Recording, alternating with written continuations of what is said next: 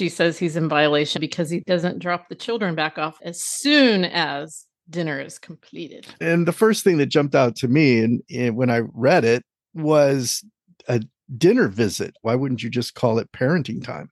Her and her attorney wanted to be very clear that it's not any old visit. It is a visit where the only thing he should be doing is feeding the children. So there is no way he's going to take them to McDonald's and have fast food. Because then the visit would be over in 20 minutes. I had not thought of it that way. Well, yeah. So he's going to take them to a restaurant where there's a 7-course meal that takes 2.5 hours. Yeah. Oh, yes. Okay. Waiter, could you come back? We're not ready yet. I mean, so we're still. Kids, you want dessert, don't you? Of course you want dessert. Oh, my goodness. Just to make it last. Holy cow. Hey, this is Diane Dirks. And I'm Rick Voyles.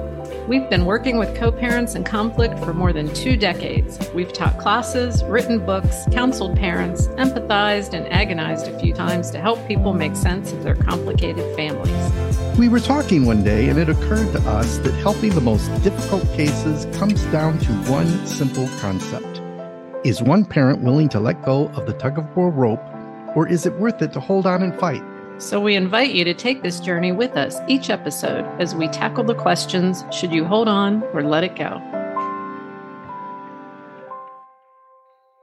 Welcome to Co-Parent Dilemmas, where we give you practical solutions to those impossible co-parents. Happy holidays, Rick. Happy holidays. Yes. Or Happy New Year.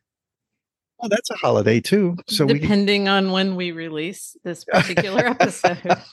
Yeah. Yes. Yeah. Happy holidays. What are your New Year's resolutions, or do you even make them? I don't make New Year's resolutions. I disappoint myself enough without structuring it annually. How can I disappoint myself this year? Yes. Yes. I'm going to lose 20 pounds. My New Year's resolution, no more resolutions. That's funny because recently I've been getting a lot of text, you know, like junk texts, spam text. You get those? Yeah. And a few of them have said, lose 30 pounds in the new year. And people that know me know I'm not that big. So mm-hmm. Yeah. I recently wrote back and said, if I lost 30 pounds, I'd be dead. Just to kind of play with them. You know? You're encouraging suicide. Stop. Yes, exactly. So my New Year's resolution is not to lose weight, although the older I get, the more my weight shifts into all the wrong places. Oh, yeah. So gosh, I know my New Year's resolution, it's not really, I don't make resolutions either because I think I do that throughout the year. Mm-hmm. Mm-hmm. I am a goal setter. Mm-hmm. And we'll try to meet my goals, but it's to tone my body so that I don't look like I'm shifting so much. The shift is subtle. Yeah. Yeah. But please don't ask me to lose 30 pounds. No. I would be very slight if I lost 30 pounds. Anyway, today is parenting plan disasters. Yes. I'm gonna copy that clip and just use it over and over and over again. Okay. We've been talking about parenting plan foibles or fails or vagaries or inconsistencies or too much information, not enough information.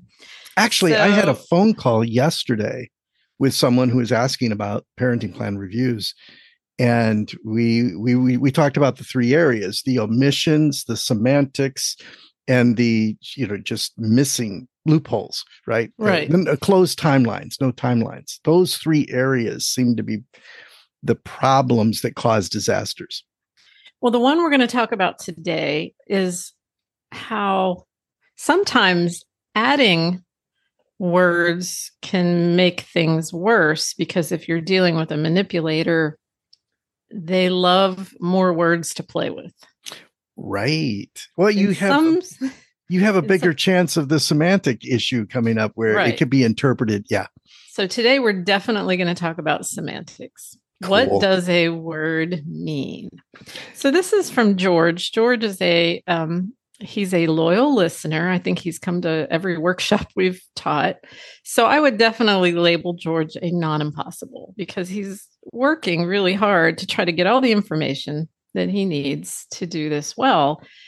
But as you know, Rick, when you're dealing with an impossible co-parent who's bent on manipulating and bullying and, you know, the narcissistic behavior that we've talked about before, there's only so much you can do on your end, you know. So before we get into this, George, I want you to know that you're doing everything that you can do. Yeah. I think the biggest point for him and for many of our listeners is wrapping your head around a different way to think about it. Mm-hmm. Especially, you know, so you have a parenting plan that's written poorly. You know, you can go back to court and spend thousands of dollars, blah, blah, blah. But something tells me even if you do that, that person is still going to find a way somewhere else. Yes. To try to make your life miserable. So it's not always the answer to just go fix your parenting plan, because some of these issues, especially the one that George is presenting to us today, are issues that you really don't need to worry about, but it's one of 352 issues, right? It's the drop in the bucket. I like that you picked 352 on purpose. Yeah. Right. That this one just could put you over the edge, right? So why don't you go ahead and read what George submitted to us? All right. Here's what George wrote. You asked for vague parenting plan comments. And then here's the quote. The father can have an unsupervised dinner visit on the Friday following Father's weekend from 6 to 8:30 p.m. Father shall feed the children dinner during his visit, end quote. Several times my co-parent has commented that the plan says dinner only. It doesn't say dinner and go to the park or dinner and go to a bookstore, and insists that I am violating the agreement. And I'm only laughing. George, I'm not laughing at you because I know this is frustrating, but I hope that George can see how ridiculous that is. I wish the other co-parent could see how ridiculous that is. Yes. Yeah. So he goes on to say that she says he's in violation also because he doesn't drop the children back off with the stepdad as soon as dinner is completed. Oh, yes. Yes. Yes. I missed that part. Oh, okay. Yeah. So, okay, let's break this down. Okay. First of all, let's make an assumption, because we have to make a lot of assumptions, right, on the show.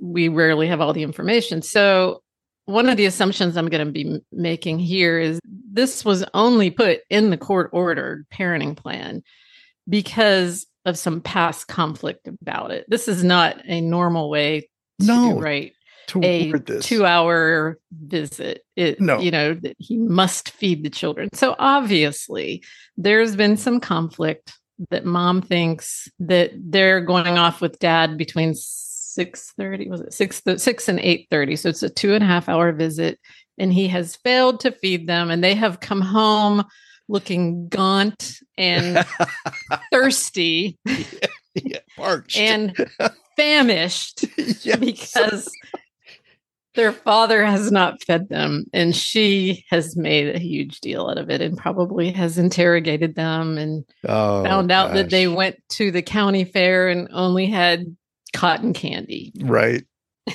And in her mind, he's just being a bad dad. Yes. What are your thoughts about that? Yes.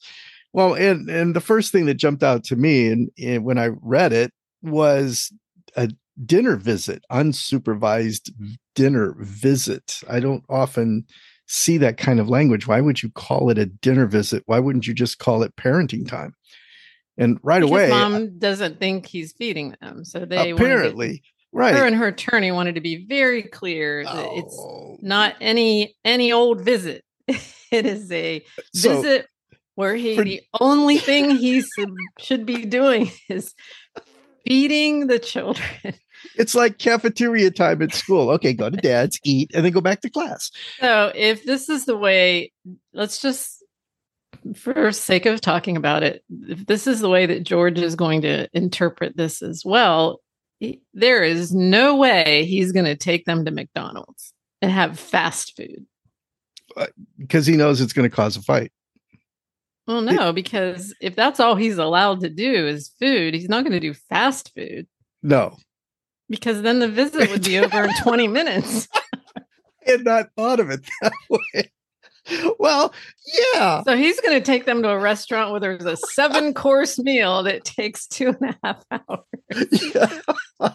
Yeah. Oh, yes. Okay. Waiter, could you come back? We're not ready yet. I mean, so we're still. Kids, you want dessert, don't you? Of course you want dessert.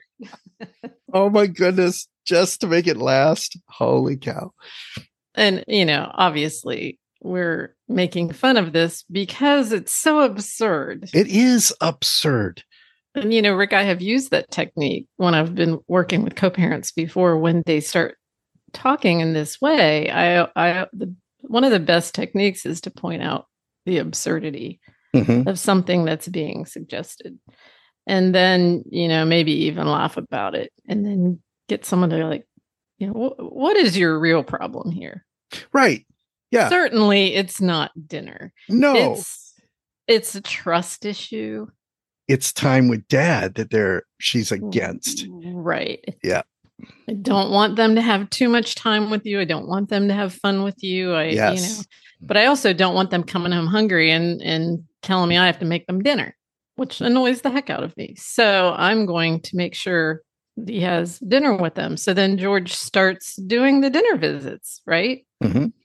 But then finds out, oh, and they also went to the park or they went to the bookstore or whatever. And she flips her lid because, wait a minute, you know, so I can't pretend to know what goes on in the mind of someone like this woman. But all I'm saying is there's more going on under the surface than dinner. Yeah, right. But they wrote it around dinner, which causes the potential for conflict. Where even if you're writing it, you're not addressing the real issue. And it's not probably an issue that can be addressed in a court order. No. These are emotional issues. This has nothing, you know, the only thing you could address in the court order is mom needs to go get some therapy. Yeah. To address her issues of not wanting the kids to have fun with their dad. Yes. That would be a more clear resolution to this problem, not dinner visit. Let's hamstring dad into making sure that he does all the right things. That's not what this is about. So I want to get to the importance of how you think about things like this. But before we do that, let's talk about, since our whole point in this episode is to talk about parenting plans and how to write them appropriately, this is an example of putting more information in there that's needed that can be misinterpreted. Yes. It would have been better, and tell me if you agree with me, if it just would have said, the father can have an unsupervised visit on the Friday following Father's Weekend from 6 to 8. I even would put an unsupervised dinner visit, not dinner. The father can have an unsupervised visit from 6 to 8:30 on the Friday following Father's Weekend. Yes. Because the way this is written, it almost looks like it's the Father's Weekend is from 6 to 8:30. Right. Father's. Yes. You're not careful. Right. Right. And then that's it. Dad should do whatever he wants to do with his children between 6 and 8:30. Yes. I might add the word every Friday following Father's Weekend.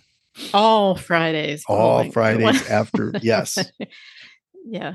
So, you know, yes, detail is important unless you add detail like this that then causes restriction, unless a judge feels that, I'm trying to even think of an example of what a judge might put in an order to restrict a parent for the sake of the children. Some kind of protection. Yeah. Right. Now, it did say unsupervised, which leads me to believe that there's a history of George having supervised. Supervised. Yep. But it says his father's weekend. If he's having a weekend, he's not. Supervisor's not living in their house for a weekend. No, you don't have overnight supervision. So why the word unsupervised is in there is a little bit of a mystery to me. Mm-hmm. Dad's already getting weekends. And maybe unsupervised was put in there to make it look like I'm giving you a gift. Right. Oh my gosh. I used to have supervised visits. Now I'm giving you a gift of unsupervised. I don't know. It's an extraneous word. It's not helpful. Unsupervised and dinner are both extraneous, yes. Yeah. So I don't know, Rick, how do we help our listeners understand the balance between too much detail and not enough detail? Well, first of all, what is best for the children? So that's going to be the main thing. And I think you had made a comment earlier when we were talking about don't put anything in there. Don't add any details that requires us having to interview the children. Right. Exactly. So let's play this out. Let's just say that this was the intent. The judge specifically said from the bench, George, dinner only. You are to take them to dinner and not do anything else. Uh-huh. So what is the definition of dinner? Yes. Rick, define dinner. Dinner is a time specified where you put food in your mouth. That's dinner. And it's typically in the evening. Yes. Typically a larger meal than breakfast and lunch, but not always. No, it doesn't have to be. Person. No. Does it have to be around a table? No. Some people think so. It doesn't have to be. I grew up in Ohio, and we didn't say dinner. We said supper. We said dinner. But I think that was the same thing. Mm-hmm. Supper, dinner. Right. Now, there have been arguments about which is which, but yes. So the first issue is, does mom and dad agree on what dinner means? You would have to, if you're going to write it, you have to ask that. Yeah. Could George take them to a movie and them eat popcorn and Snickers bars, and that still be considered dinner? Yes, it can. I bet not. Not by her definition. Okay. No. So the first problem is, what does dinner mean, and how can that be misinterpreted by both people? Yep. So the only way to know if he actually fed them dinner is to either hire a private eye to follow him around, or you do it yourself, which was crazy. Yes. But hire someone to follow him around and make sure that he goes to a place of eating and that the children actually put food in their mouths. Right. Right. Something. That's one way to know. Hey, listeners. Many of you have inquired about online co-parent coaching. Diane and I don't have the time ourselves to provide that service, but the organization we both work for does. The Center for Navigating Family Change will be launching its online coaching program under our training and direction this fall. We think our CNFC coaches are going to be swamped with requests, so we want to give our Co-Parent Dilemma listeners first dibs. Just go to the link in our show notes to complete the pre-registration form that will push you to the front of the line. There's no obligation, and you'll get information about how it will work so that you can decide. It's time to take advantage of having your own personal co-parent coach to help you respond to your difficult co-parent. Second way to know is what? Interview the kids. Interview the kids, yes. Which is terribly problematic. Well, that's problematic for this particular mom. I mean, it's one thing that when your kids come home for a visit to say, hey, did you have fun with your dad? What'd you do? And the kids to say, oh, we went to Wendy's and we went to the park. And you say, oh, that sounds fun. And then you end it there. Right. I doubt that this mom is interviewing the children that way, she's probably interrogating them. Yes. If she's that worried about this. Yes. What did dad do? Where did you go? What did you eat exactly? What did you do directly after that? Yeah. And anytime children are interrogated, they understand. They got the issue. Uh-huh. And they're going to say nothing, or they're going to lie. Yes. Yes. We've had episodes about the problems with forcing your kids into a lie. Oh, you create excellent liars. That is scary. Yes. And they learn to avoid conflict with you by just telling you what you want to hear, which is a terrible relationship skill. Oh my gosh. But many, many parents do teach that. And then the kids grow up and come and see somebody like me and wonder why they can't tell the truth in relationships. And then when we explore their childhood, I learned that they came from a high conflict divorce family in which it was just easier to lie to both of my parents than to get in the middle. Exactly. And that's been the subject of many, many therapy sessions I've had with many, many adults. So please don't put your kids in a position where by interrogating them, you force them to lie to you about the other parent, because they will. Why wouldn't they? Mm-hmm. Survival. Yes, mommy, we went to Subway and I had a 12-inch roast beef sub. You know? Uh-huh. When really they just had popcorn and candy in the movie theater. That's right. Which was perfectly fine with the child.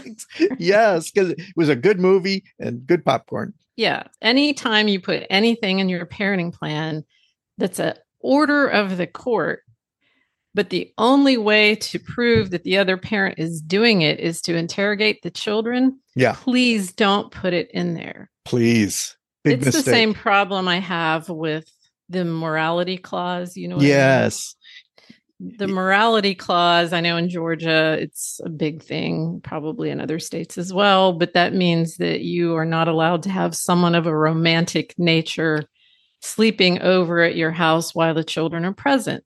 That sounds good. Yep. But how are you going to know unless, although I did have one client who actually placed a camera in it looked like a rock across the street from his co-parent's house to, it was like a Ring camera, but it looked like a rock. Uh-huh. And so that he could see whose car was at the co-parent's house. So I do not suggest you do that. Oh my goodness, no. But the only other way to know is to interrogate the children. Mm-hmm.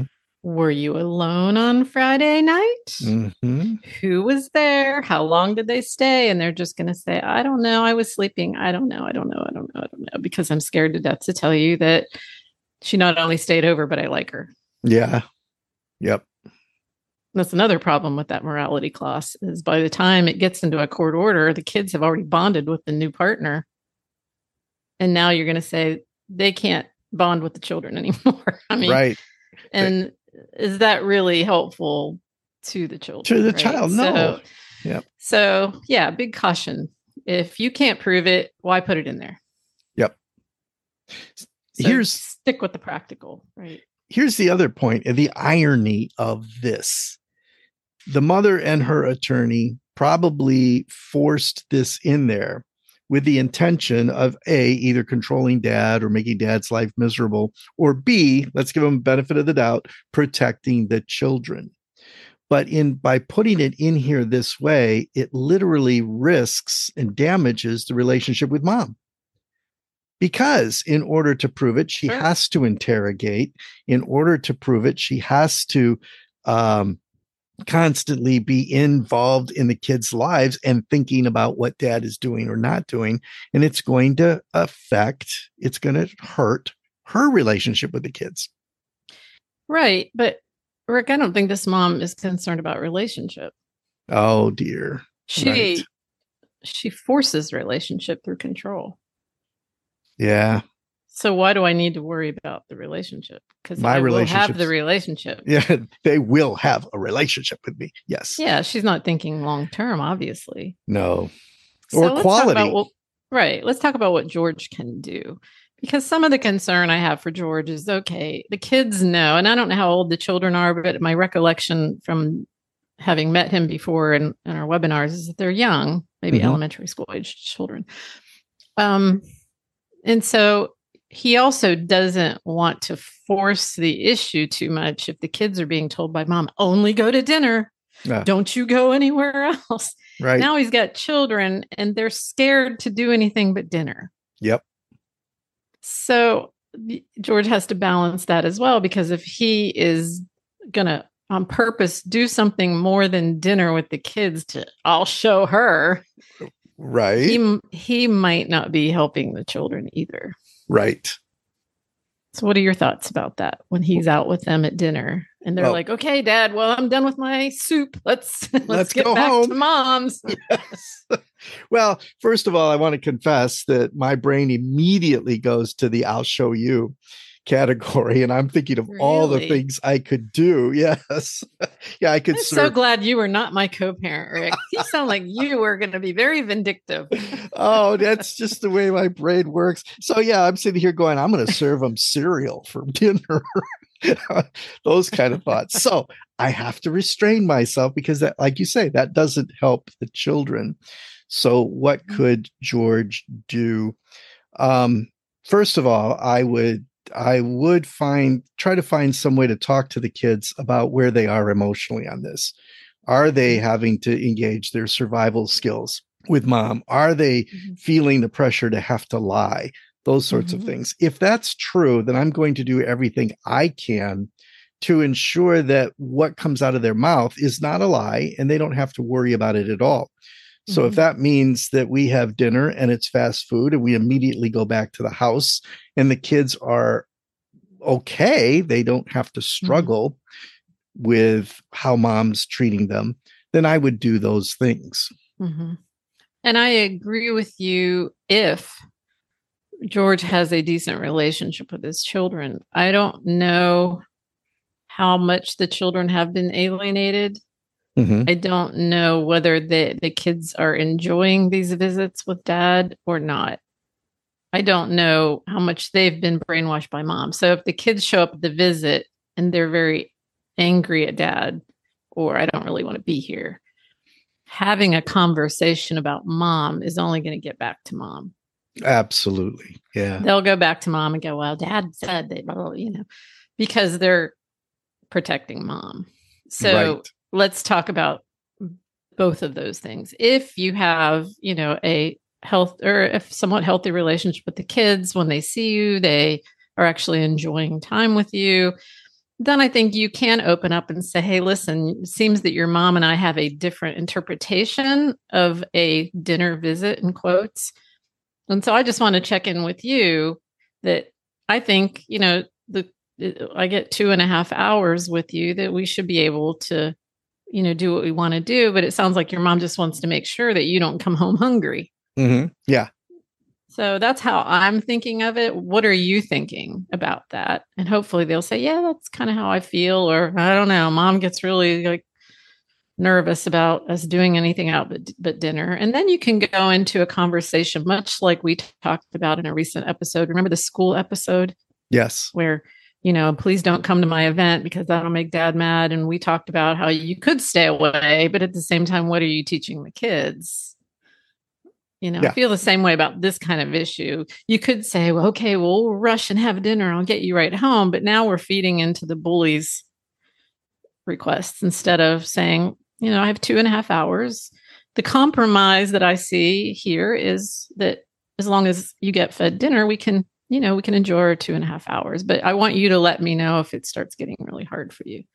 Right. So I don't want to make this worse for you. That would be the way to handle it with children that are okay with being with you. But something tells me that based on what George has said to us in the past, that his kids might not be that amenable. Yeah. They might not even like these Friday night visits. And so I think that George has to recognize that and work more on that, building trust with the kids until you get to the point where you can talk more honestly with them.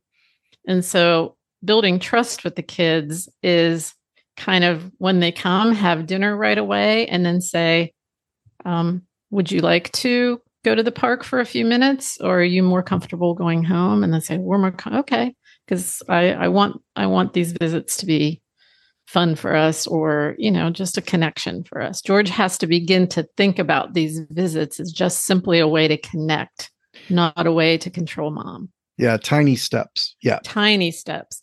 Meaning these kids need to know that somebody's in their corner if they are doing mom's bidding. Yeah.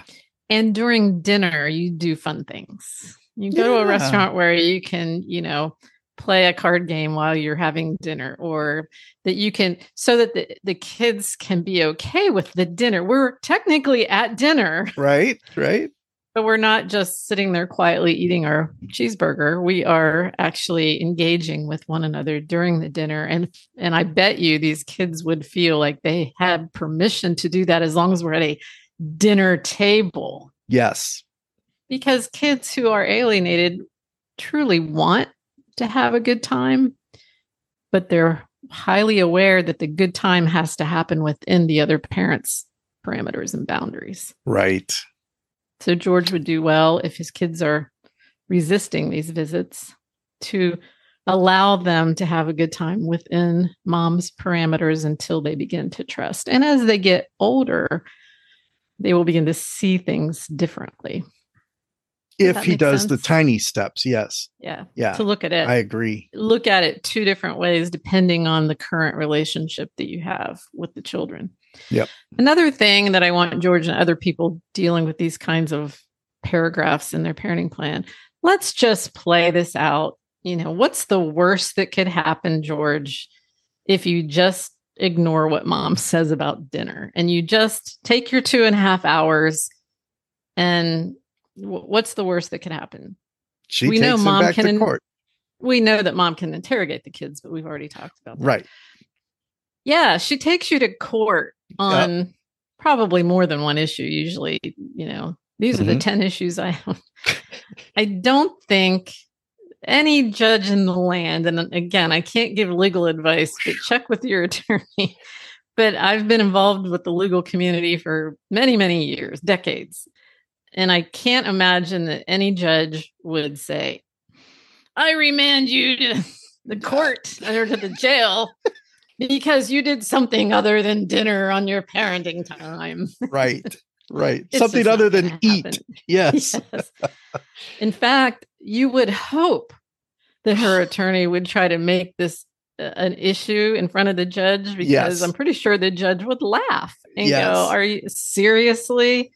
Yes. This is why you're wasting my time in the courtroom to talk about how you did something other than dinner with your children in your visitation time.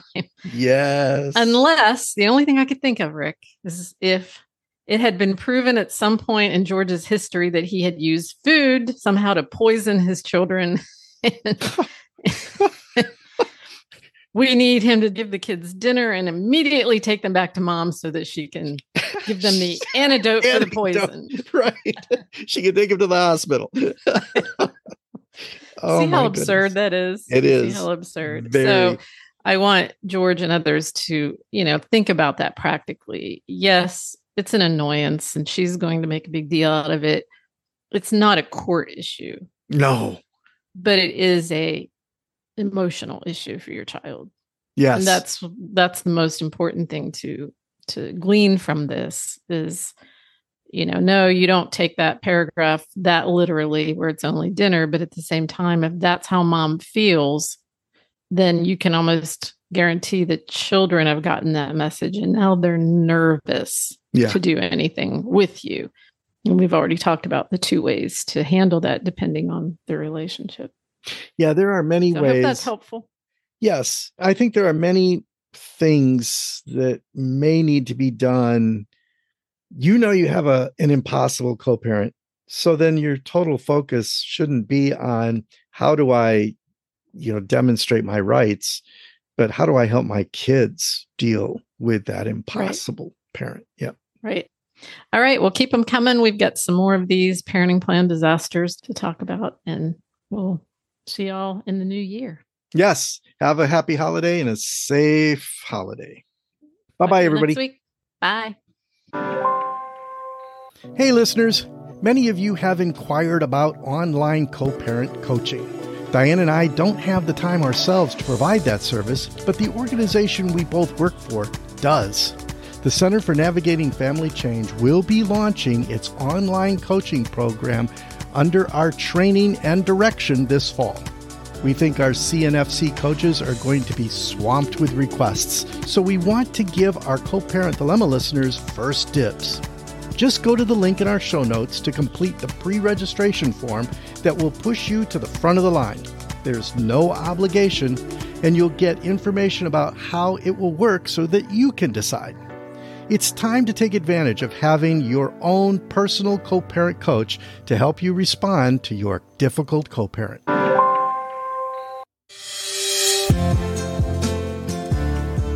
The information contained in this podcast is generic. It must not be misconstrued as constituting legal or psychological advice. Decisions relevant to any specific individual, family system, or case require the direct evaluation of skilled, child-centered professionals.